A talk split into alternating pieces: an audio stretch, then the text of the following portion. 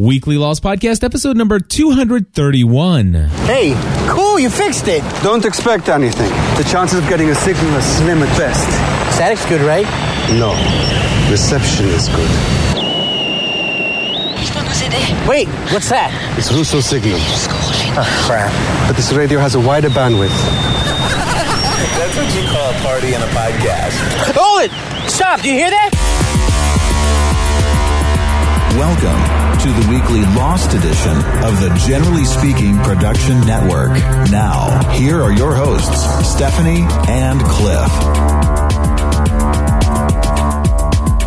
Well, hello, everybody, and welcome back to the Party in a Podcast. My name is Cliff Ravenscraft. I'm Stephanie Ravenscraft. We are here each and every single week, twice a week, bringing to you all Lost goodness. From the world headquarters of GSPN.TV, the Generally Speaking Production Network.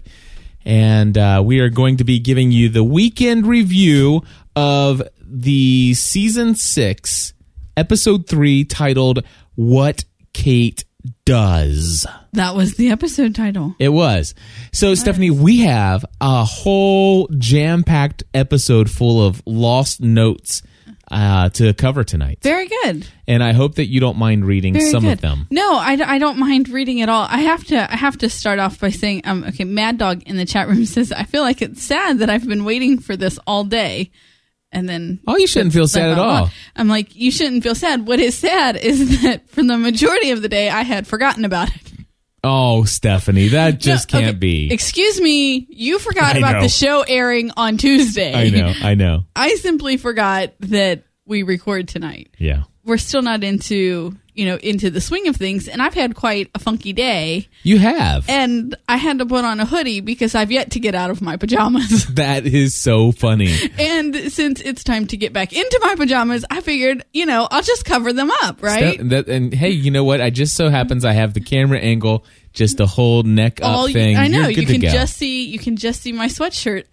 But here's the thing is that I have finally come to work in my pajamas. It's see, awesome. Isn't it awesome working for yourself? It is. Ah, too funny. Well, hey, we are here to give you the weekend review of What Kate Does. And what's really great about this is really... It's the community. It's what you guys think about this episode. Absolutely. So we give you the initial reaction. We already shared what we thought about it. Exactly. We give you the initial reaction. When we come on the weekend, sometimes we give you some additional thoughts, maybe some insights, but it's mostly what the community has to say.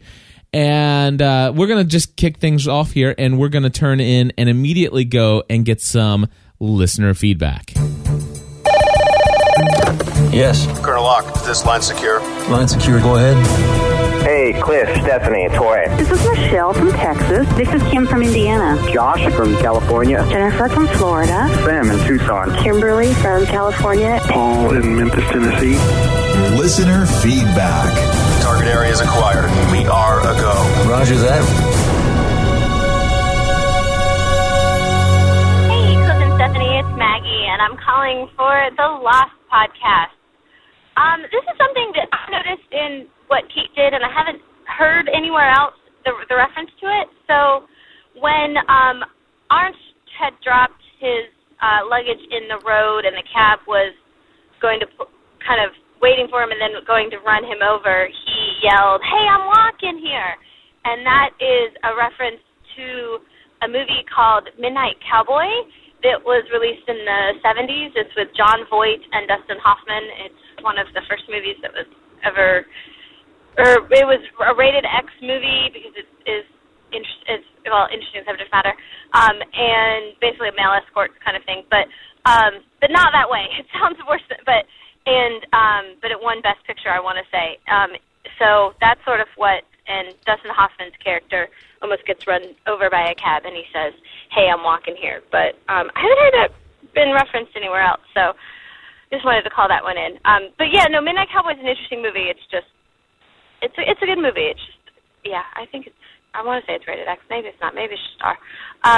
So yeah, just wanted to throw that in for a reference that I'm not sure if anybody else caught or knows about. So can't wait to hear what more everybody found in this episode. I'll talk to you later. Bye-bye. All right. Thank you, Maggie. I have never heard of that movie before. I'm sure that if it was an X rating back then, it's probably something they would just air on television today. Probably. I'm certain of it. But anyway, thank you very much for that. Now, I will tell you that some other folks did call in and tell me that there was some other kind of tie-ins, or at least some quotes from another movie. And we will get to that somewhere else in the show notes. Where is it? I thought it was right up front, but I don't know. Oh, here we go. Okay. I'll tell you what, we'll go ahead and do that one next. It is actually from Red Viking 4, who wrote into, he says, basically, he says, have you seen the Empire Strikes Back reference in the episode tonight? When Saeed came back from the interrogation and Hurley came up to him like a furry creature, Saeed said that he said the exact same line that Han Solo said after he got interrogated by Darth Vader. Good show. Keep up the good work. And so here is that line. Saeed! You okay, man? Jack! He's back! Saeed. Yeah, they tortured me. Why? Don't know. They didn't ask me any questions. All right. I don't know. They didn't ask me any questions. That's the same line that Han Solo got. So I would have never caught that. I like Star Wars, but our son would have caught that. Our son definitely would have caught that. Had he paid enough attention last week to have wanted to watch this week's episode. Exactly. Hey, we got another call in from Rick from Wisconsin. He called in about some confirmation that we got in this episode. Hey, this is Rick from Wisconsin calling for the Weekly Lost podcast. And I didn't feel this week's episode had a lot of great reveals, but somewhat confirmation in a way of the revelation from Dogen to Jack that people are brought to the island for a reason. I mean, that's kind of was a theory a while ago, but I thought especially the end of last season when we saw the Man in Black and Jacob sitting on the beach and they had their little conversation, and it seemed clear that Jacob had influence bringing these people here, and then we saw him interacting with some of the losties off the island before they came, was more confirmation that the people were drawn there for a reason. So it seems as people in the temple have come at different points in time, different ways, but they're all there for some reason, some overarching greater reason, and I'm hoping that they will explain this reason to us by the end of the season. I'm confident they should, but I think that's interesting. I'd like to add, and I don't know if anyone else has mentioned this, if it's in the forums, I haven't looked, but Ryan Ozawa on last week's transmission said that the name Dogen was a historical person who was a founder of a certain branch of Buddhism, I believe it was, that he was familiar with. So it's kind of in keeping with other famous names like John Locke or Jeremy Bentham that are characters in the real world, and sometimes they use those names on the show, and we kind of wonder the significance of it telling us something about the character. So I'm thinking this is a character from a long time ago, that he's been on the island a long time. I did have a little problem with some of the things in this episode that didn't seem to stand out as I thought they seemed a little contradictory or hard to swallow. That last week's episode, they said Saeed couldn't die. This week, they're going to feed him poison. Last week, Dogen wouldn't speak in English because he didn't like the way it tasted on his tongue. This week, he used quite a bit. I guess maybe he felt it was necessary to use it this week, or it just sped the show along, not having the interpreter do everything after he said it all in Spanish or Japanese. But kind of bothered me a little bit. I thought it felt inconsistent, and I had a hard time swallowing Kate and Claire getting so close so quickly. But it's the biggest mind blower of the episode was the very end when we saw the new Rousseau, Claire. So hope you enjoy those thoughts. Thanks. Well, I'll tell you what, Rick, thank you very much for all your thoughts there. I did think it was interesting that the biggest reveal was a confirmation that we were all brought to the island. Well, I thought we knew that already, though. Well, no, it was a theory that it, you know, that it was not just random act. It was okay. You know, it's been a theory, but this is finally confirmed. It's definitely said in the episode. Well, gosh, we were all brought here. All right. So I'm liking that. All right, and I think that the reason he doesn't understand Kate and Claire getting so close so fast is because he's a dude. Yeah. That's a woman thing. Is that a woman thing? I think so. Because I didn't get it either, but I guess I'm not a woman either. So yeah, it is. It's a woman thing. Kate or Claire was looking for someone who would. Claire was looking for support, and in a way, Kate was too. Mm-hmm. And they forged a trust that they bonded under the circumstances. Absolutely. And sometimes that's what we have to do. Exactly. So. And sometimes having a gun and, you know, pretty much. That helps. That moves things along. Moves things forward a little bit. That's right. Anyway, now he mentioned something about Dogen. I just added this to the show notes, so this probably is not going to show up for the folks who are looking at it right now. But later, if you refresh, it'll be there. Anyway, and by the way, for those of you listening to the podcast, at any moment you want to, you can just go hop over to gspn.tv/lost231. This is episode 231. So gspn.tv/lost231. It'll take you to the show notes for today's episode. Anyway, Chris K wrote in our forum, and he says this. He says, okay, I missed the name at first, but the cool grandmaster's name is Dogen. Once again, it's a name from history, as Dogen was a Buddhist Zen master born in Japan in the year of 1200. You can find the Wikipedia article here, and of course that's linked in the show notes. An interesting writing from Dogen that may apply to Lost is, and I'm telling you, this is, I'll try to follow it as I say it, or I'll just try to say it straight without messing it up. To study the way is to study the self. To study the self is to forget the self. To forget the self is to be enlightened by all things of the universe. To be enlightened by all things of the universe is to cast off the body and mind of the self as well as those of others. Even the traces of enlightenment are wiped out, and life with traceless enlightenment goes on forever and ever. The forever and ever part makes me think of Jacob and anti-Jacob. And that was written again by Chris K, and linked to that discussions in the forum. But anyway, again, names are important. There's no question about that. And they certainly chose that name wisely. Absolutely. But I think that he explained why he was speaking English to Jack this week. Right. I mean, he doesn't like it, but in there were times that he talked to Jack when the interpreter wasn't even in the room. It was necessary. And he said that he only does it to separate himself from those he leads. Right. Yes. Right? Okay. Yep. So I think that he explained that. Yep. That they explained that. Exactly. All right. So Melanie from Ohio called in with 9 minutes of audio feedback for this episode. She called once and she ran out at the 5-minute mark and called back in and almost ran out again. Melanie, unfortunately, 10 minutes is a little bit much for us to play in the episode here.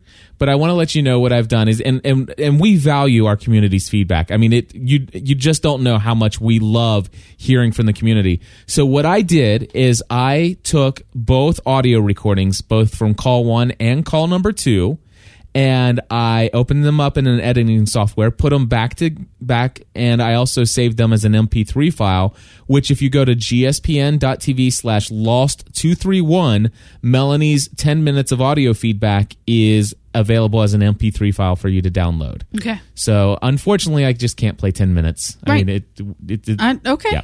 Okay. But anyway, Melanie, please call back some more in the future. And if we can keep them, you know, about 2.5 minutes or less, that would be excellent. All right. So Jen may be one of them, ? This comes from our great friend Jeff Spence. And he says, right before Claire shoots Aldo and Justin says that they can't shoot Jen because he's one of them.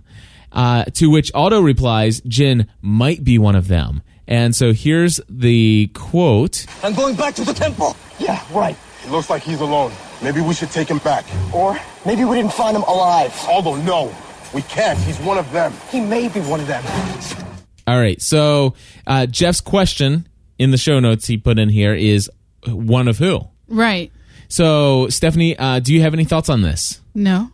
I didn't catch that. That question came to me as soon as they said the phrase, one of them. Okay. But the very first thing that popped in my mind is I just assumed one of the people on the list. Right. He's one of them. Okay, so yeah, that's what I thought. Yeah. Wasn't he on the other...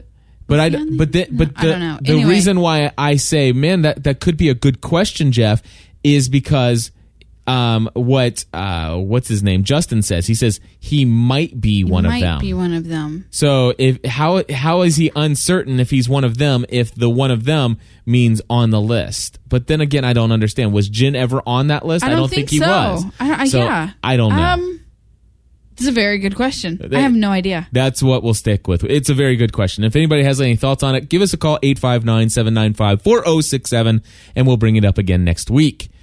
All right, Chris K. wrote in the forum, he says this, Josh Holloway's acting in this episode is nothing short of brilliant. Absolutely. He must submit this episode for Emmy consideration. Link to the conversation. So I've got that in the show notes. However, I'm going to disagree with this clip here. Yamino, don't shoot. Lower your weapons.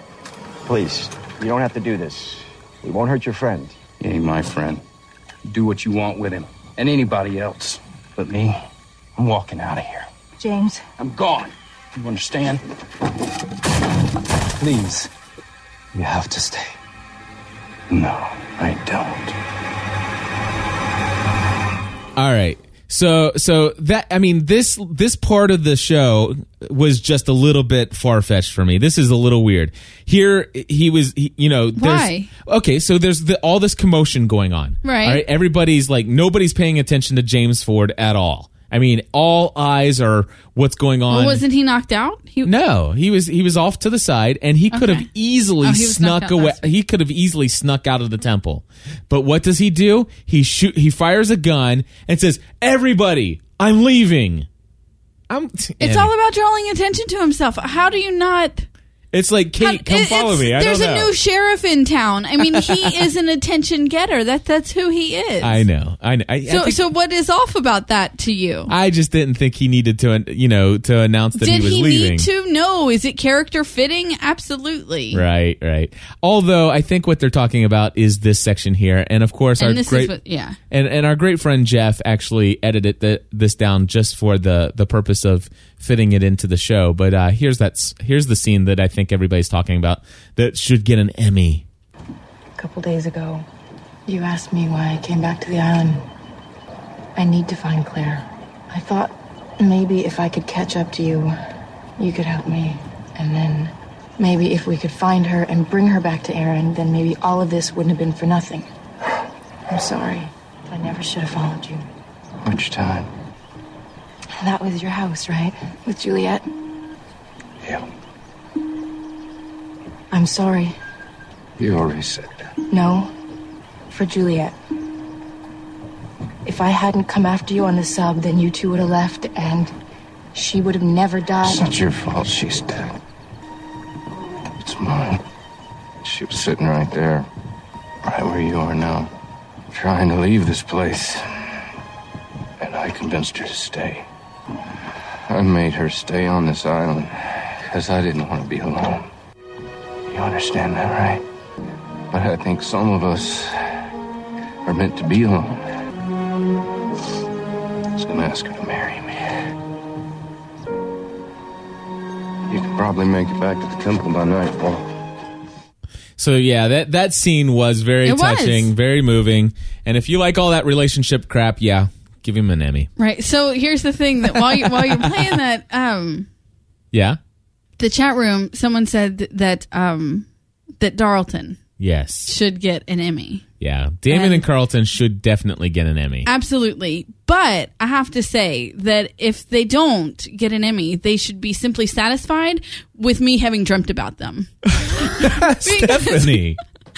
No. And I'm all joking completely, because they deserve it. They're brilliant, and that's all I ever want them to know is that I think that they're brilliant. But so the other morning I woke up a little bit late, actually, because I kept trying to get back to sleep to finish my dream, because I was having this dream that I met with Damon and Carlton and JJ. I'm pretty sure JJ was there just because I really want to meet him. But anyway, so I had this meeting and they told me all about the ending of Lost. I just woke up and didn't remember anything. But Stephanie, just so you know, Stephanie knows. I know everything. Stephanie has been. It has been revealed. Every single detail of Lost has been revealed to Stephanie by Damon and Carlton and J.J. Abrams. But Stephanie, could not, only in my dreams. But she can't remember any of it. Yeah, that really. So stinks. You know that Lost is really taking over your life when you're like dreaming about these three men who I will probably never meet in my life. You just muted me. I did. I went to mute myself so I could cough. So now I'm distracted. Anyway, so I'm sure you'll meet them. Eventually, they're gonna fly in for one of our parties or something. Well, considering we only have one left, putting the pressure on. Which, by the way, we're already planning for Sunday, May 23rd. We are. We started that this week. So anyway, it was kind of funny. Yeah, I did. Alrighty, so Jeremy wrote in the forum, and before I tell you what he wrote, I'm supposed to hit this button first. He swallowed it? Yes. What's this? Tea. Why would you people want to kill Saeed? We believe he has been misalidated. Closest translation is claimed. Claimed? By what? There is a darkness growing in him. And once it reaches his heart, everything your friend once was will be gone. How can you be sure of that? Because it happened to your sister. All right, Stephanie, you want to read what Jeremy wrote there? Sure. So it just occurred to me, Dogen knows that Claire is Jack's sister. How does he know that? Claire didn't know that Jack was her brother, so even if Dogen knows that, knows her, that doesn't explain it. Maybe the message from the Ankh. Is that how how you said it, right? Exactly. Okay. Jeff Gentry wrote, did he find out some way from Smokey as Christian somehow? When he wrote, didn't Ben have files on all the losties? Maybe it's in there, and Dogen has those files as well, or Ben shared them. Right. And, of course, we have a link to that in the show notes for the conversation. Now, what I really like what Jeff Gentry wrote is maybe he found out from Smokey as Christian because... Right, because she called him Dad. When Claire saw Christian, she called him Dad. Yes, she did. In the jungle. Yes, she did. I'm still thinking about on the pier, Kate said to James a couple of days ago, you asked me why I came back to the island. She came back to find Claire, blah, blah, blah. I'm thinking, wasn't that like sometime last season, which was like a year ago? Anyway, keeping the timeline is hard. So, yeah, so she called him Dad. Christian Dad. But even if she didn't do that, which, by the way, that's a great way to point that out. I think that's great that you pointed it out. That would have been her talking to Smokey, obviously. Mm-hmm. But also, even if that scene didn't occur, we have Smokey talking to Ben about what Locke's last thoughts were, about how he felt when Ben strangled him. And my assumption is, and what I still hold to the fact, that he only took Locke's body when Locke's body was brought back to the island. Right. And that he only takes over their body after somebody's dead. So, but the thing is he's demonstrated to me that he has the ability to tap into the memories and the thoughts of the person's body that he's taken. And so, therefore, that's how he was able to communicate with Mr. Echo through Yemi's body. And then also, he then also know anything that Christian Shepherd knew. Right. So, therefore, he would know it that way. Right. Interesting question, and thank you, Jeff, for posting that in the forum. Before you move on, just another way that I Or actually, that was Jeremy. He's not listening. Yeah, go ahead. Okay, so another way that I completely know that Lost has taken over my life is that I was in the parking lot at the grocery store the other day, and this person started their car, and it sounded just like the smoke monster. Oh my gosh, Stephanie, come on. I know. I'm like, seriously? Clearly Lost is all that's on my mind right now. You're going to walk into like except some today kind of, when I can't even remember that I'm supposed to record tonight. You're going to walk into some government office and they're going to be playing with one of those little calculators. They are. They are. I know. It's like, ah! I'm going to run screaming. Oh my gosh. It's everywhere. It's everywhere.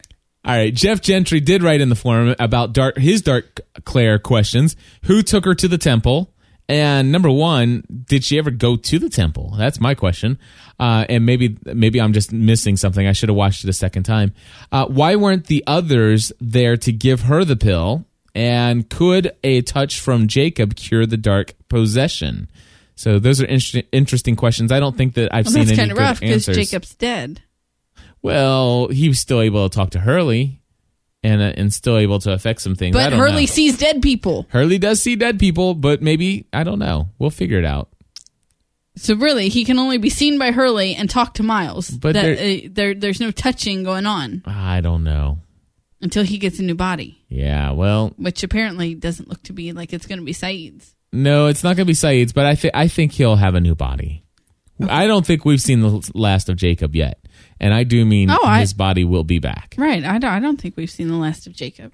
All right. Chris K. wrote in the forum something about the sickness. Do you want to read that one, Stephanie? So the thinking by some is that the darkness was put into Saeed in the pool if the water in the temple... In the pool, if water in the temple... Okay, people, we got to spell check.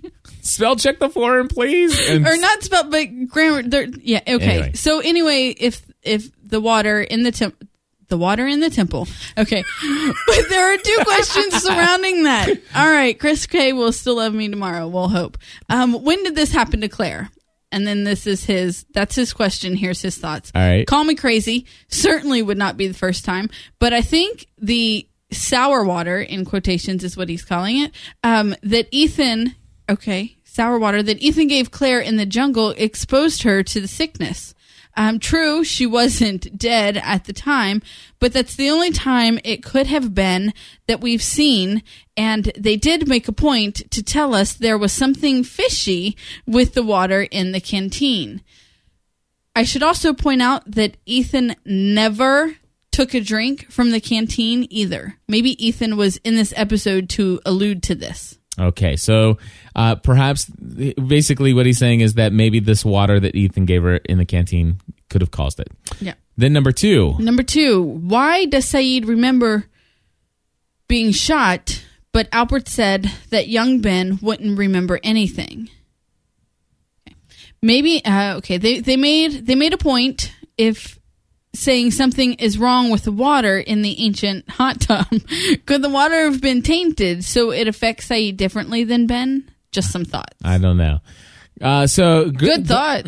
There are good thoughts and good questions. Sam J. wrote in the forum, and he just wanted to share a bunch of things that were interesting to him from this episode. He says, Ethan has his father's name Goodspeed in this episode, which Cliff and Stephanie pointed out in the Initial Reaction podcast. If Juliet detonating the Jughead only changed the future and not the past, then Ethan was born to Horace and Amy like normal, which we saw in Season 5. And it's possible Horace may still be alive too, as he died in the 90s. Okay. Maybe alive now, too, as he died in the 90s. Like, he didn't die. Right. Back in the 70s. So we might see Horace Goodspeed alive today. We could. Okay, woman who was a nurse at the hospital was the same woman who was Aaron's nanny in the Season 4 episode, Eggtown. If this is significant, then it's another person who is involved with the whole Kate, Claire, Ethan, Aaron thing. Everybody who was involved in Aaron's life in the original timeline seems to be involved in the alternate one also. Almost as though he's a central character that seemingly he's like a magnetic force drawing these individuals to himself. Right. Interesting. Aldo was the other who was stationed outside the place where Carl was being held prisoner, and he was being brainwashed in Season 3. Alexandra, Sawyer, and Kate tricked Aldo, and Kate knocked him out, which is what Aldo was referring to in this episode. And then Claire's. Okay. Yes. That's good because I forgot. I know. This is good stuff here. It is. Claire's and Saeed's darkness might be the same darkness that infected Rousseau's team, ? As Dogen says, it spreads. And then on the ultrasound. Okay. Go ahead. All right. No. You go ahead. It doesn't even make sense in my head, so I'm not even going to try to get it out. But on the ultrasound in the alternate timeline, so in the flash sideways, when Claire looks at it, the date says October 22nd, 2004 at 9:29 a.m. Kudos to whoever. Is it Sam? Kudos, mm-hmm. Sam, for catching that. This is a whole month after Oceanic Flight 815 crashed in the original timeline. Could it be just an error? But it seems not to be. Right. I would say that by this, when she got the ultrasound, yeah. I'm going to say that that's an error because Kate was just hiding from the police in the closet and... Yeah, well, the question is it an error, or is she still... Or is the plane maybe a month later than what it was originally? Okay, because that makes sense. Yeah, I don't know. It could just be a prop error, but... right. You just think that they'd know about these things by now. Anyway, Sam J also wrote this in the forum, and I really, really like this. Are you listening, Steph? Mm-hmm. Also, Cliff's theory may not be wrong as everybody else thought. The name of the woman who was meant to adopt Aaron was called Lindsey Baskum. That's LINDSEY BASKUM. The name Lindsey Baskum is an anagram for used by Malkin. Okay, that has nothing to do with Thomas.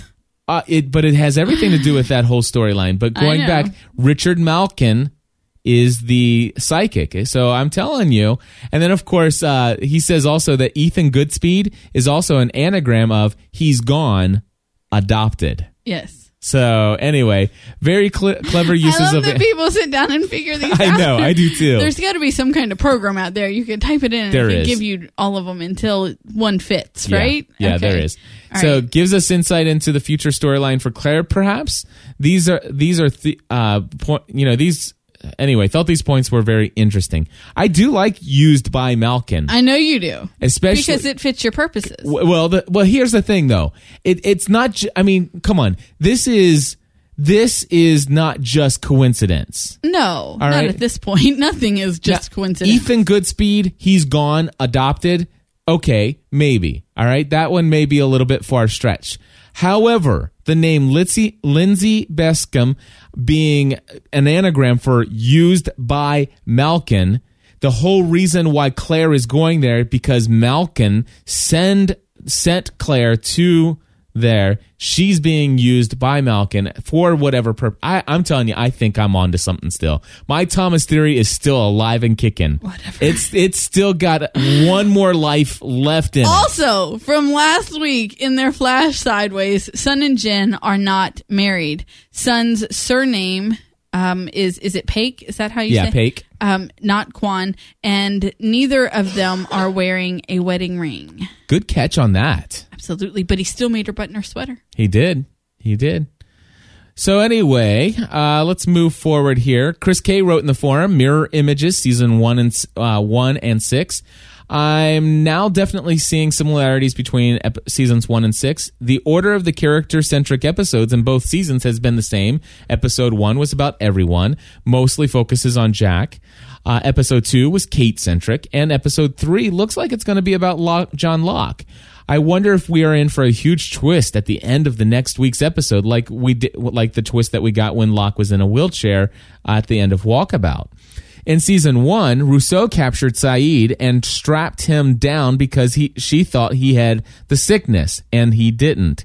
In Season 6, super cool Kung Fu Master Guy, also known as Dogen, has Saeed strapped down because he thinks Saeed has the sickness, and this time he does. Ethan's off-island interaction with Claire in Season 6 is very familiar, yet totally different from the interaction in Season 1. I know the stuff in the medical hatch was actually shown in a later season, but the events actually took place during the same time frame as Season 1.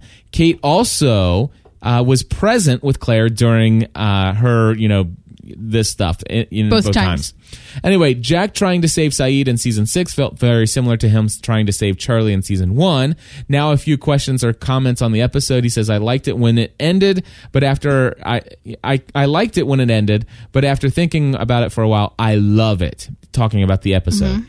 If they said Dark Claire has the sickness and she's like Rousseau now, did Daniel have the sickness? Did Danielle have the sickness in season 1? Let's see here. If Hurley is now lucky, Boone did not bring Shannon home, and Locke went on the walkabout. Could this mean that Kate didn't do anything this time around and is innocent and possibly framed? Good stuff. It could. I mean, they've made it very clear that everyone's stories are slightly different this time. Exactly. And it's all intentional. Every bit of it. And so, you know, even down to Jack only having one bottle of alcohol versus the 2. Exactly. You know? So, anyway, you know, Rousseau could have had the sickness all along, because if she killed her whole team because they had the sickness, but Dogen says that it spread, and she doesn't have anyone to spread it to, then, I mean, couldn't she have had it the whole time? I think so. I don't know. I'm just asking. I don't know. I'm excited to see where it goes. I mean, outside of my Thomas theory, I'm not the theorizing type of guy. But, okay, maybe I am. But anyway, let's just move on to what Tess has to say in the forum. It's something about Saeed being claimed. All right, let me scroll on down here. Scroll on down, baby. All right. So it's starting to feel like Man in Black is a god of the dead, while Jacob is a god of life. Hence, Flock / Smokey gets to pretend to be dead people and also has the power to bring dead people back to life. Saeed. He can also infect people with a darkness, although it's open to debate what this actually means, unless it's just a greater willingness to kill the others on sight. This infection is presumably what happened to Rousseau's crew, but not to Rousseau herself and to Claire. Since we've seen Claire with Christian Shepherd in the cabin and some of Rousseau's crew acting like Smokey is harmless, I'm assuming the darkness makes people somehow loyal to Jacob's nemesis, hence claimed. Ah. I think that the poison would probably have killed Saeed rather than killed the darkness in him, and it would only have worked if Saeed had taken it willingly. I get the feeling he couldn't have been killed otherwise. Hence, Jack had to give him the poison. I love that she uses hints. Just wanted to say that. Given Sawyer's general disgust with the others and with Jack, one can imagine that it will be easy for Flock to get him on his side, should he so choose. I figure we're headed for... Okay, I figure we're headed for a The Stand type ending with the Jacob camp and Locke camping fighting it out. I loved Hurley's line, "Are you a zombie?" The infamous zombie season theory is laid to rest. Not many reveals in this episode, but I was moved by Kate's tears after she realized that Sawyer was finally lost to her romantically. See, I picked up on this. See, other people did not agree with me that she was actually upset about not being romantically connected to... Okay. And I picked up on it, right. And that's what it sounds like Tess felt as well. Okay. Anyway. There was a lot of acceptance in her grief, I thought. Okay. In the off-island stuff, we're seeing a lot of deja vu moments for the characters, as they seem to recognize each other but aren't entirely sure where or how. I wonder if they'll remember island stuff, or will the characters' actions on the island somehow redeem their lives off-island, so that even if everyone dies in the Jacob / Nemesis fight, they will have a happy ending off the island. That is an interesting theory, and in fact, I'll even give you... It's an interesting theory. There you go. So I'll tell you what, Stephanie, the good news is that the rest of our notes are pretty much all audio feedback from our audience, and so, or from the community, I should say. I was doing a webinar today, and I was talking about people's audiences, and I said, I don't like calling our listeners our audience. They're our community. Absolutely. Anyway, so the next one is John from New Jersey, who suggests maybe a theory based upon quantum theory, or what is it, physics. So here's what John had to say. Hi again, this is John from New Jersey, and I'm calling about the Lost podcast. And I just wanted to give my little quantum theory of Lost. And if you know anything about quantum physics, you'll know something about the double-slit experiment. If not, go ahead and Google it if you can. But basically, my theory is that all the characters on Lost are particles and waves, just like light. And as particles and waves going through the double-slit experiment, they create an interference pattern amongst themselves, which allows them to exist in two places and timelines simultaneously. So if you don't know about the double-slit experiment, go ahead and Google it, check it out. But yeah, that's my quantum theory of Lost. Talk to you later. Bye. Stephanie, you had a thought there, right there. I thought it was funny. Just Particle Man. What is that? And that's does whatever a particle can. They Might Be Giants, right? Yeah, that's by They Might Be Giants. And so I have to apologize to John because I was totally lost. First off, I knew nothing of physics. And I was singing this song in my head while I was listening because you lost me at particle.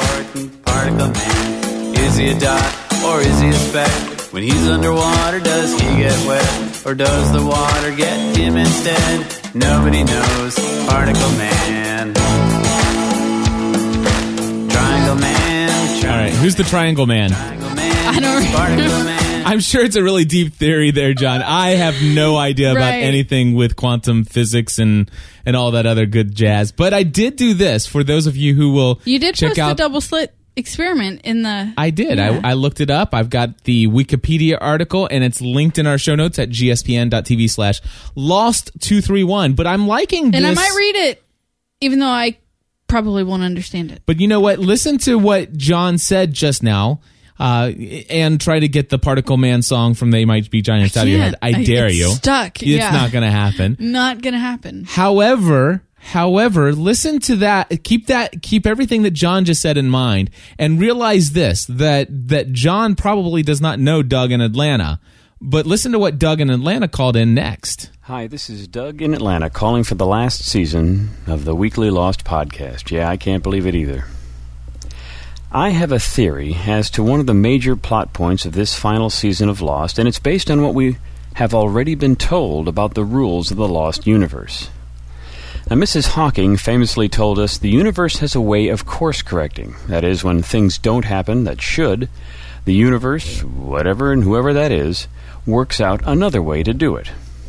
Desmond was told this, and he saw it play out in the death of Charlie, which Desmond managed to put off for a short time. Now, if the universe course corrects, it means then it must be on some course in the first place. This there is a part of that song that says universe man. Desmond saw what must happen, Charlie must die, but he managed to avoid some of the ways the universe tried to get that done. Ultimately, though, the universe won. Now, here in Season 6, we clearly see a situation of parallel timelines. In one, the bomb went off in 1977, sunk the island, and our heroes landed in L.A. without incident. In the other, the bomb did not go off, and our heroes crashed on the island. The split in these timelines is clearly at the event of the bomb, and they appear to be existing at the same time, so to speak. A major event split the timeline. So, let's reconsider Desmond's visions of what he thought to be the future. Perhaps, instead of the future, Desmond, having been exposed to the magnetic energy underneath the Swan Station, got his superpower, the ability to see the intended course of the universe. He could see the things that must happen.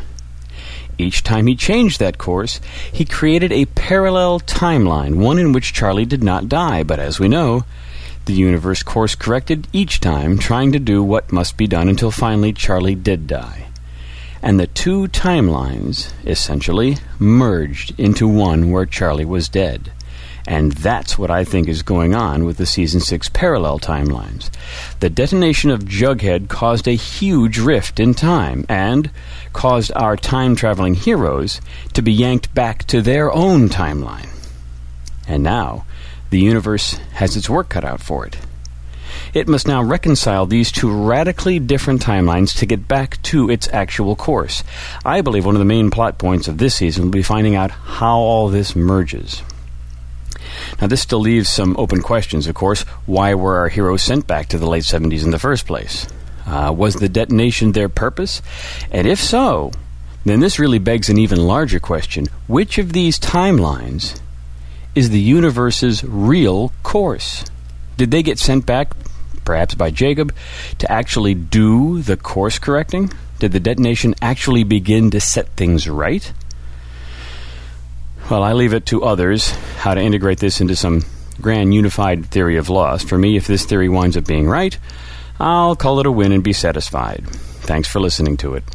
Doug in Atlanta, it's always a pleasure to hear from you, my friend. And for those of you who maybe want to go and take a look at that theory a little bit more in detail, over at the forum, he posted the transcript of that call that he had written out before he had called it in. So it's over in the show notes, gspn.tv/lost231.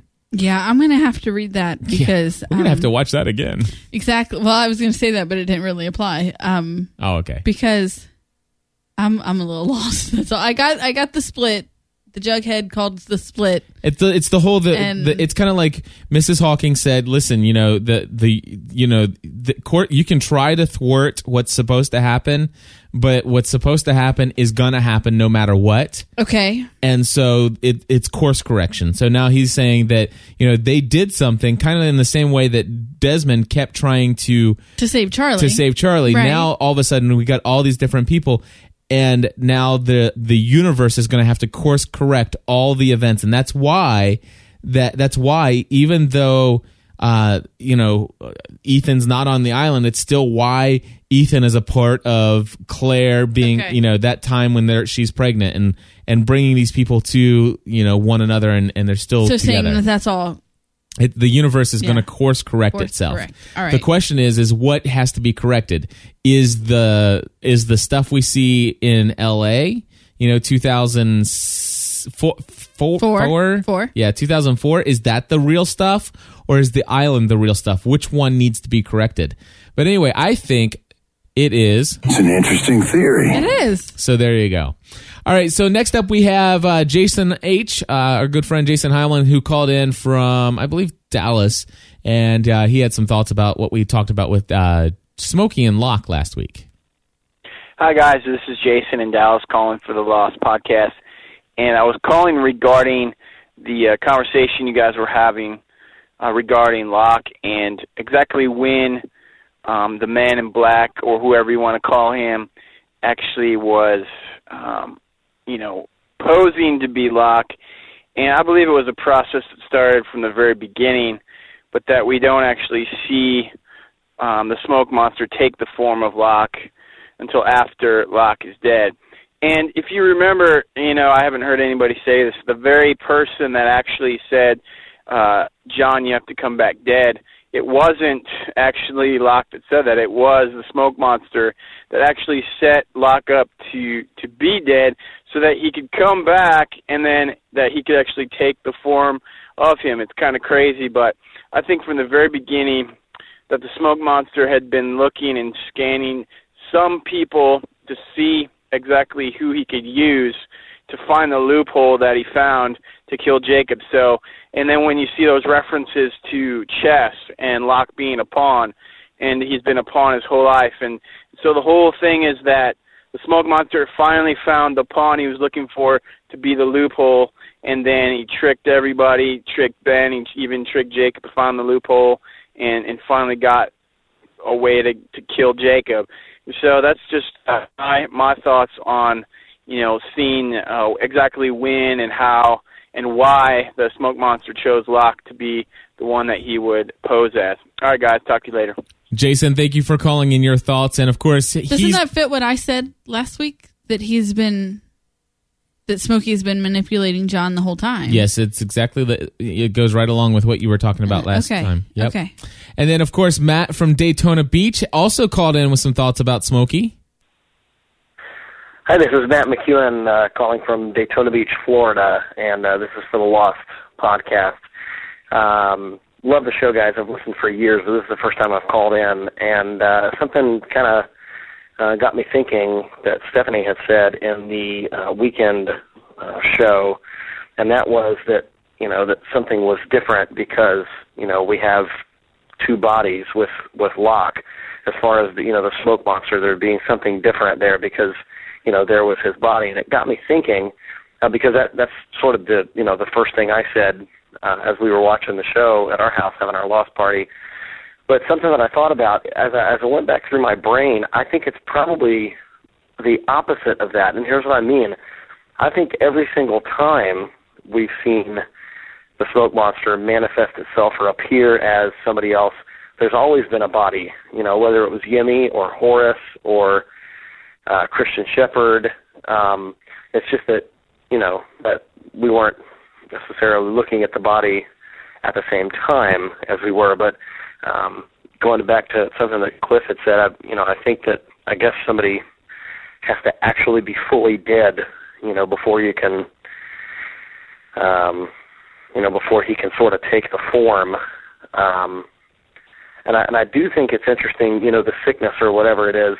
I think it's interesting, you know, how immediately Montan, when he loses his arm, how immediately, you know, when Smokey kind of takes him over or takes his shape or whatever, you know, he was saying he was fine and everything was rosy, everything was great. So there's this sort of deceptive nature about the monster as well. Anyway, sorry to babble on with you guys, but just got me kind of thinking. Great show. I love it. And I'll be checking out some of your other podcasts as well. See you guys. Hey, Matt, thank you so much. So glad you finally took a chance to give us a call. Absolutely. Love hearing from you, and you really can ramble on. Really wishing I was in Daytona Beach, Florida right now. Yeah, no doubt.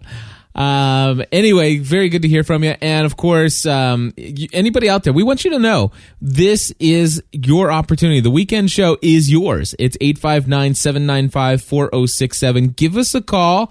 Yeah, we know that there are a ton of you out there that are listening that you've been thinking about calling. We know you've been thinking about it. It's time to give us a call. Call us this week, 859-795-4067. We're going to move on to Pedro, who is calling in from North Carolina. Hey, guys. This is Pedro calling from Durham, North Carolina, a big Lost fan. Just recently been turned on to your podcast. It's a wonderful podcast. I really like the format and how you guys approach the material. You don't come off as arrogant. You don't come off as trying to one-up everybody else by trying to get the coolest new little catchphrase. It's really nice, just that the dynamic you guys have and just how comfortable you are with each other and discussing Lost, which is such a wonderful show. So thanks for that. Just wanted to touch base about your comments on the last podcast about the show title for the season premiere, both episodes 1 and 2 being LA space X. One of the things, and I actually caught this as I was driving, you know, it's one of those things where two, you know, totally random ideas converge together to form maybe a cohesive idea. And my idea was this, you know, the old game where you play on the car tags and people will use numbers and letters and you try to figure out what little message they're trying to say? Well, that dawned on me as we were talking about the LA, you know, space X. What if LA is LA and then X is the Roman numeral 10? So you have LA, la, 10, 10, la, 10 for Latin. Just thought that was kind of funny. Probably not at all what they intend. But I thought it would be cute, Latin, since that's what the others speak. You know, while I is in the shadow of the statue. You know, yada yada yada. So anyway, just thought that would be a little fun bit for you guys to kind of throw in there. Hope you guys are doing well. Keep up the wonderful work and stay lost. Bye. Pedro, thank you so much. That's awesome. Love the lighthearted theory, and I'll even give you... It's an interesting theory. Absolutely, because, well, they said that you can take it and interpret it, you know, was it a typo? Did they do it intentionally? But, I mean, he actually took it and and made something from it. There you go. That's awesome. There you go. And then, of course, last week we mentioned some stuff that Allison had said, and we quoted her as our source so that we could kind of like take the pressure off of us. We did. Anyway, Allison called in. This is what she had to say. Hey, Steph and Cliff. This is Allison from Columbus. And this is for the Lost podcast. And just finished listening to the episode, and I heard Steph give me a shout-out, and I just wanted to give the reference for where I got my information, lest I be blamed if not all the questions are answered. The article I read was in Entertainment Weekly last week before the premiere, and there was an interview with Damon and Carlton, and when they were asked if all of the mysteries would be answered or all of the questions would be answered, they said that they were not going to be able to answer all of the mysteries, but that those mysteries and or questions that were important to the characters would be answered. So they were bringing it back to being a character-driven story, which I know makes Steph and I very happy. Very. So hope that helps. And if they don't answer a mystery or question we all have, then it's their fault, not mine. Haha. Hope you guys are well. Take care. Bye.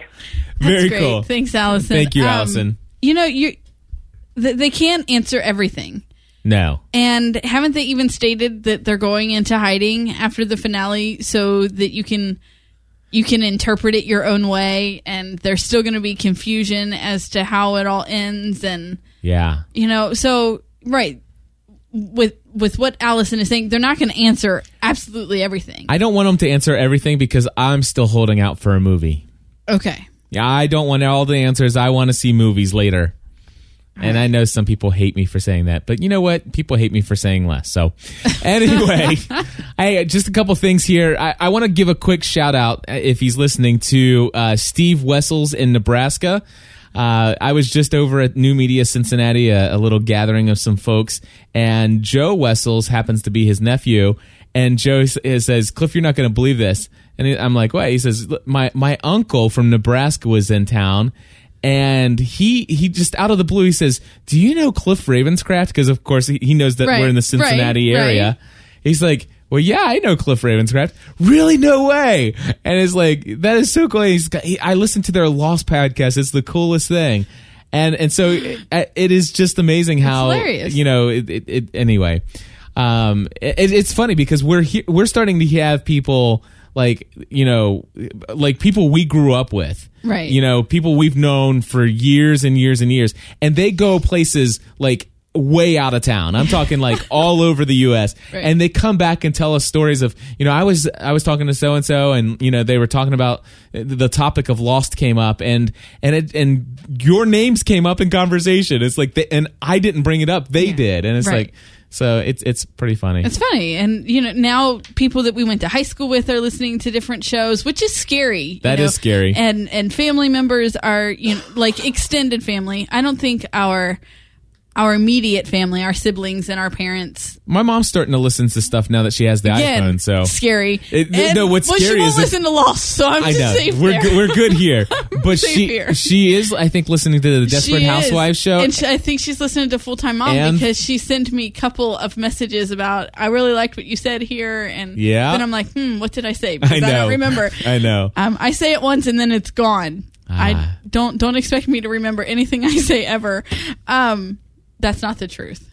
Yeah. Anyway, I'm bending the truth, but yeah, it's getting kind of weird because now people in our closer circle around us are listening and hearing us, and then I'm like, that like puts pressure. Okay, so the people who are listening in the community and the people who are in the chat room, They're our friends. They're my friends. And I could say, okay, they're my friends. I know them. They're listening. That's great.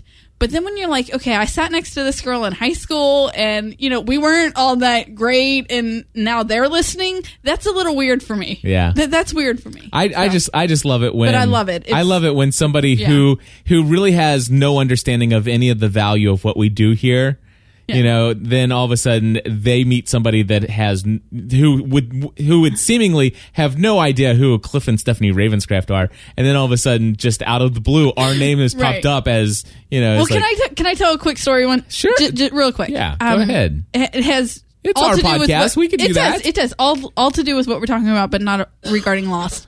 So we got the lost stuff in. When we first got married, we attended a small Nazarene church. Yes, we did. In northern Kentucky, and we had some close friends who were our age that we hung out with.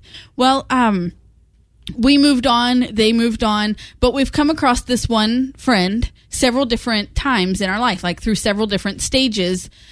We've been close with her. Oh, yes. And you know who I'm talking about, right? Yes, I do. And so she knows what we're doing. Yeah. I don't know if she's listening to this. She's not listening to this, but she is listening to this. She's listening to the Twilight Saga podcast. And that's what this is about. So one day she was out to lunch with a girl that she works with, and they were talking Twilight, and this girl says, "Hey, I found this Twilight podcast. You should totally listen. It's this married couple, Cliff and Stephanie," and our friend was like, "I know them." I know. It's great, isn't it? It's so much fun. It's fun. We have fun. You guys, we love you. I'm serious. If you have not joined the community, oh my gosh, you have no clue what you're missing. If you've been out there, you've been listening for years, you've never called in, you've never come to a live show, you have never joined the forum at gspn.tv/forum, you haven't interacted with people on Twitter and Facebook and started connecting and having conversations. And trust me, folks, this all started with Lost 4 years ago.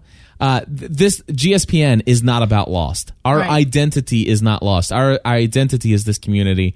And we encourage you to go to gspn.tv/about. Do you know what the great thing about the community is that we're going to have people to mourn with when Lost goes off? We will. That's exactly right. And if you need a Lostaholics Anonymous group. We won't be the only people in the world without something to talk about, on August 23rd. Exactly. We're not going to be the only people who, are sad. Yeah. Yeah.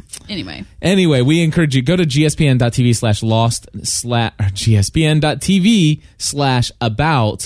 And if you do that, there are 10 different ways you can join the community.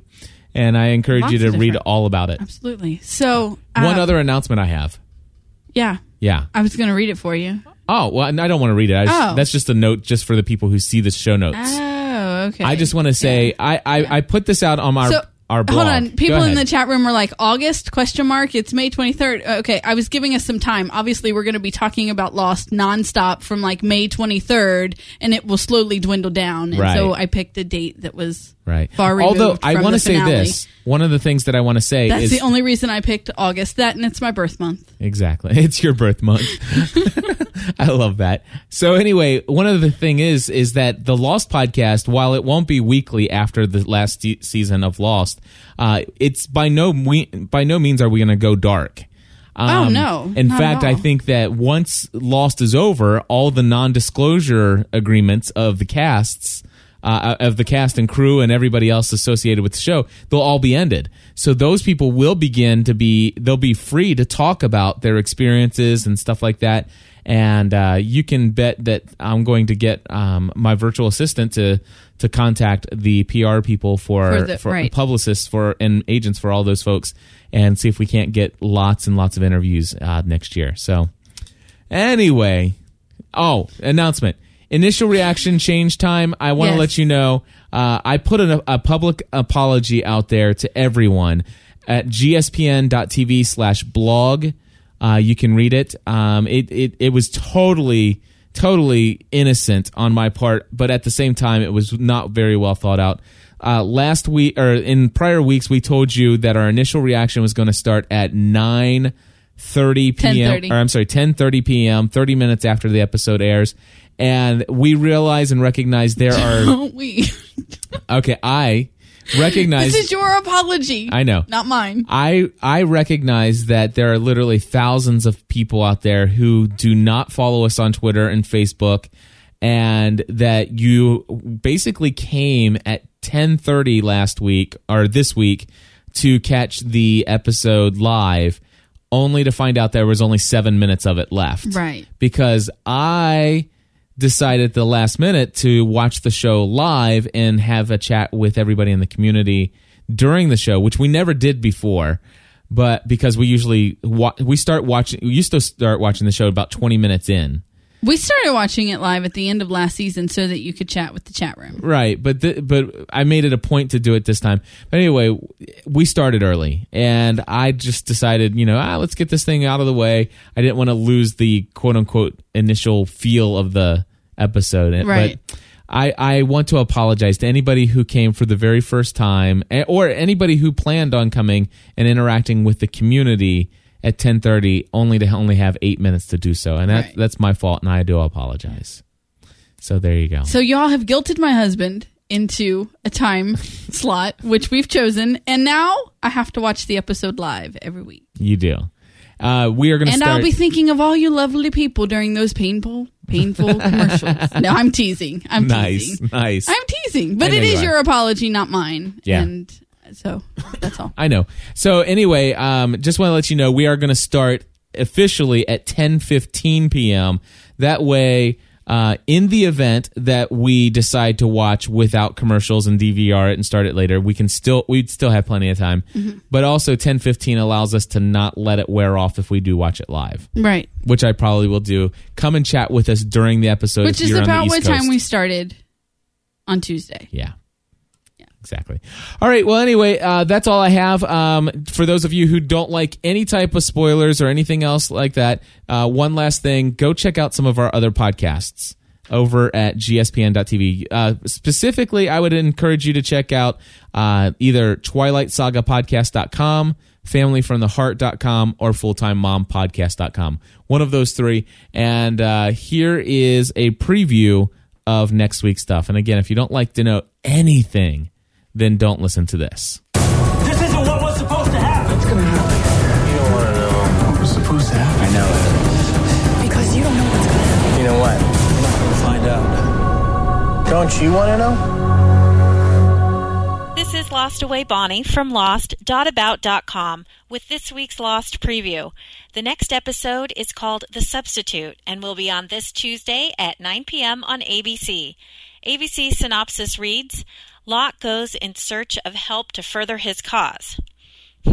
Well, I take it that when they say Locke, they're actually referring to Man in Locke, because Locke on the island is very dead. Although they could be referring to Locke in the Flash Sideways. Locke is in a wheelchair working in a cubicle at a box company under Randy Nations. Or Randy is just there, which is interesting because before, Randy went to work for Hurley at Mr. Cluck's. So either he doesn't do that in the Flash Sideways, or he went back to the box company after the meteorite hit the restaurant. We'll get to see most of the characters that we missed last week, outside and inside the foot statue, and both Alana and Ben look very sad over Jacob's death. In this episode, we'll see Rose, but not Bernard, Locke's girlfriend Helen, and Randy Nations. We'll also see a woman named Lynn Karnoff, who was in a Hurley-centric episode, but I don't remember her. For more information, read my The Substitute guide and preview, and check out the photos. This is Lost Away Bonnie Koval for GSPN's weekly Lost podcast and lost.about.com. All right, Bonnie, thank you so much for that. And it is great to get a little bit of an idea of what might be coming in the next episode, although Stephanie took her headphones off, so she has no idea. I'm excited. My headphones are so loud that not only can I don't just have to take them off, I have to put them on my leg. Yeah. Otherwise, I can still hear it. Yeah. So. Well, anyway, it's exciting stuff. I'm looking forward to another episode coming up. We'll be doing our live initial reaction, 10:15 Eastern Time. Come join us, gspn.tv/live. By the way, if you're not on the mailing list, go over to gspn.tv/mailing list and get on that, and you'll be kept up to date with some additional information that's not heard anywhere else. And anything else you want to promote, Stephanie, while we've still got 2 minutes and 44 seconds left in this music? I don't know. What else to promote? How about Stephanie Unplugged? Ha! How about it? You guys want to hear what goes... by the way, here. I have one. You want to take it off while I'm done here? Oh, yeah, I can do that. Sweet. Stephanie Unplugged is an episode that Stephanie does randomly every now and then. And it's one of the things... I just got that. I know. But anyway, we have a bunch of other shows. We have a total of 24 different podcasts here at gspn.tv. We also have this thing called gspn.tv plus membership. We want to encourage you to come check that out. It's where you get every single episode of every podcast that we produce. This is something that Stephanie and I do full-time as our career, and we'd love to have you go over to gspn.tv/plus to learn more about that. I'll tell you what, I'm pretty much wore out from talking. I'm still getting over my bronchitis. I'm actually doing a lot better than I have been. But I think we should just say thanks for everybody coming out live, those of you in the chat room tonight. Thank you to everybody who called and left us voicemail feedback. If you want to leave us voicemail feedback, go ahead and program our number into your phone, 859-795-4067. Again, that's 859-795-4067. We'll be back next week. Until then, everybody, stay lost.